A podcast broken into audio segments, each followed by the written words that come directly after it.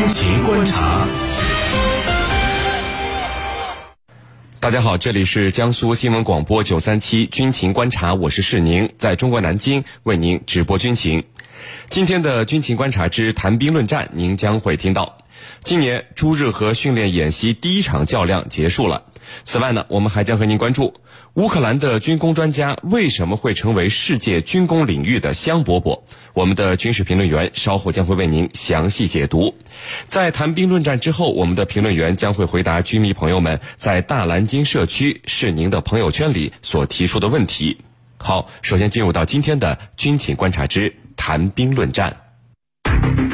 您接下来将会收听到的是军情观察之谈兵论战。好的，那今天的军情观察之谈兵论战呢，我们邀请到的两位军事评论员分别是解放军国防科大国际关系学院的陈汉平教授和解放军国防大学政治学院的袁周教授。两位呢，照例来和我们的军迷朋友们打一个招呼。呃，军迷朋友们，大家好，我是陈汉平。军迷朋友们，大家好，我是袁周。好的，我们来看到今天的第一条消息。备受瞩目的跨越二零一七朱日和基地化训练第一场大演习，在近日呢是落下了战幕。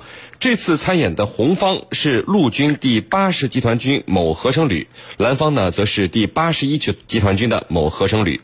三天的时间里呢，这两支精兵劲旅在朱日和的演兵场展开了阵地进攻、城市进攻、阵地防御三场巅峰对决，场场是惊心动魄。那么我们呢就一起来关注到今年。朱日和第一场大演习的一个相关的情况，呃，袁教授，嗯，我们先看到就是前几年的这个朱日和的训练演习啊，这个红蓝双方那个时候红方参演部队呢都是步兵旅、摩步旅、装甲旅和坦克旅，蓝军呢就叫做蓝军旅啊。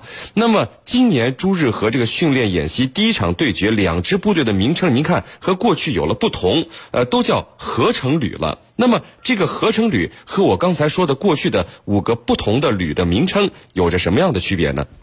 好的，那么从这一次对朱日和参训部队的称呼的改变上来看呢，那么实际上它标志着我们这一次军队编制体制的改革脖子以下的这个部分呢，已经实质性启动了。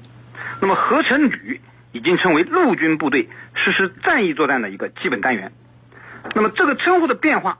也表明陆军部队的构成上发生了一个质的变化，呃，可以说是非要。那么以往的陆军部队，呃，如您所说，我们叫步兵旅、摩步旅、装甲旅、装步旅、呃，坦克旅这几种。那么这其中呢，步兵旅和坦克旅是较早一点的称呼。那么在本世纪初啊，我军就完全实现了摩步化，那么就没有纯粹意义上的步兵师或者步兵旅了。那么呃，基本上都是摩步旅。那么，摩步旅实际上指的就是呢，以轮式车辆为主要运载工具的步兵部队。那么，呃，坦克旅啊，呃，实际上就是装甲旅。那么，它只是坦克旅是以前的说法。那么后来呢，都以装甲旅所替代。那么它都是呢，以坦克为主要兵种的陆军部队，而装步旅则是以履带式装甲车辆为主要运载工具的步兵的呃陆军部队。那么现在叫合成旅，那么所谓合成，它的意思就是部队不再是以单一的兵种为主了，而是多兵种合成的。那么根据作战任务的需要呢，那么实施模块化的编组。呃，一个合成旅面里面呢，那么是这个步装、工化炮、侦察、通信各个兵种都是齐全的。那么部队的合成化程度、信息化程度，呃，都得到了很高的这个提高。那么，呃，合成营呢，成为了合成旅的基本战术单元。那么，对于呃合成营呢，则实行模块化、标准化的设置。呃，应该说呢，从表面上看改的是名称，那么内容上看改的是兵种合成，那么实质上呢，改的是作战能力。那么合成旅建成之后，相对于以往的摩步旅也好、装甲旅也好、这个装步旅也好，它的战场感知能力。火力打击能力和综合保障能力都是不可同日而语的，是您。好的，那么程教授，我们看到在今年的这个朱日和蓝军部队的政委说了这样的一番话，他说这次战场是基于联合作战背景下先期火力打击来设置的，防御前呃，防御的这个前沿障碍已经被部分摧毁了，为红军施展拳脚提供了更多的战斗空间和时机啊。那是不是前两年这个红军部队被这个蓝军打得太惨了，这面子上有点过不去，所以今年特地降低了这个难度呢？是不是这样呢？呃，我觉得不是，呃，难度我觉得我们并没有降低，呃，那么在世界和平的这个大趋势下呀，我们知道未来的战争它到底是一个什么样什么样的一个样子，没有人知道。但是我们新时代的军人啊，必须知道，必须靠自己创造出来最能够接近未来战争的大环境，借此呢来历练我们的军队。那么这不仅呢是对现有装备的一个考验。也是对我们官兵战场意识和应变性的一个最大的挑战。那么这一次，我们知道在朱日和军演当中啊，呃，这个政委呢说了这样一句话，但是并不是说啊，这个过去啊，红军啊非常没有面子，说要重新调整，没有这方面的含义。那么最主要的是，还是要立足于打赢一场现代化的战争的这个背景。那么围绕这个背景，我们现在非常突出。非常凸显的一点就是要打得赢。所谓打得赢，就是在任何复杂的条件下，要确保我们能够取胜。那么这个里头就不分为红军和蓝军要不要面子了，主要是在真刀真枪的这个对垒当中，能够积累经验，为真正的实战积累非常宝贵的经验。所以朱日和的军演，它是逼近实战，或者说贴近实战的。那么它的真正真正的目的和目标。就是一旦真的战争来临或者爆发，我们能够在战争当中取胜，而回避避免掉我们在战争当中可能出现了差错。所以这就是军演的目的。我觉得面子不面子无所谓，一切都是为了打赢，冲着打赢而去的。主持人。好的，那袁教授啊，这个这次今年第一场较量的导演部的负责人介绍说，这次的演练呢是研究性的演练，目的是在探索论证新编制部队的一个新战法、实战化训练的新方法、对抗性演习的新规则和基地化训练的新模式，四个新啊。那这个训练演习，您看还分不同的类型。今年所说的研究性的演练，我们怎么理解呢？有着什么样的特点呢？给我们介绍一下。好的。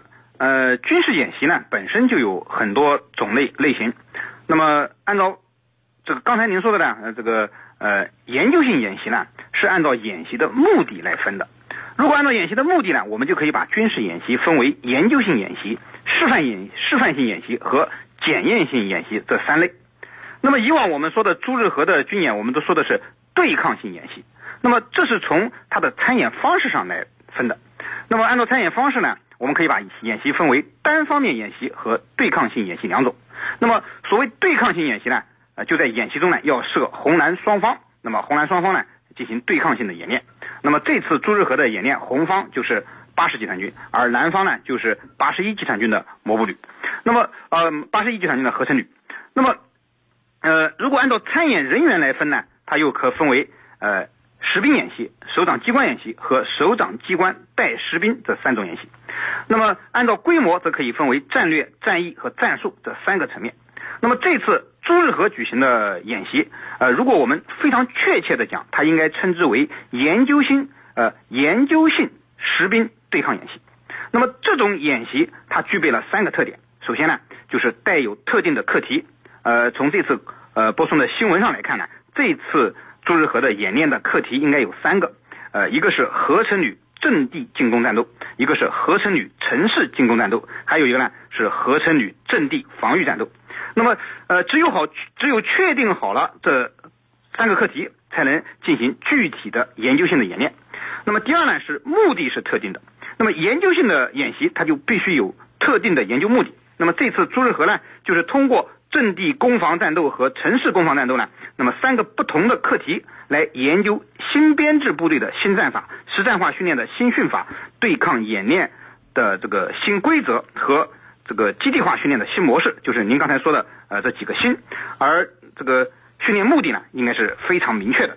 那么第三个特点呢，就是它的这种研讨性的特征非常明显。那么参演的双方呢，不再像检验性对抗演习那样呢。那么非常在乎胜负，那么更主要的是关注他演习的过程和细节，要通过这种演习把作战训练的特点规律给他摸清，为新的编制的呃部队啊，尽快的形成和提高战斗力，那么呃来提供服务啊，司令。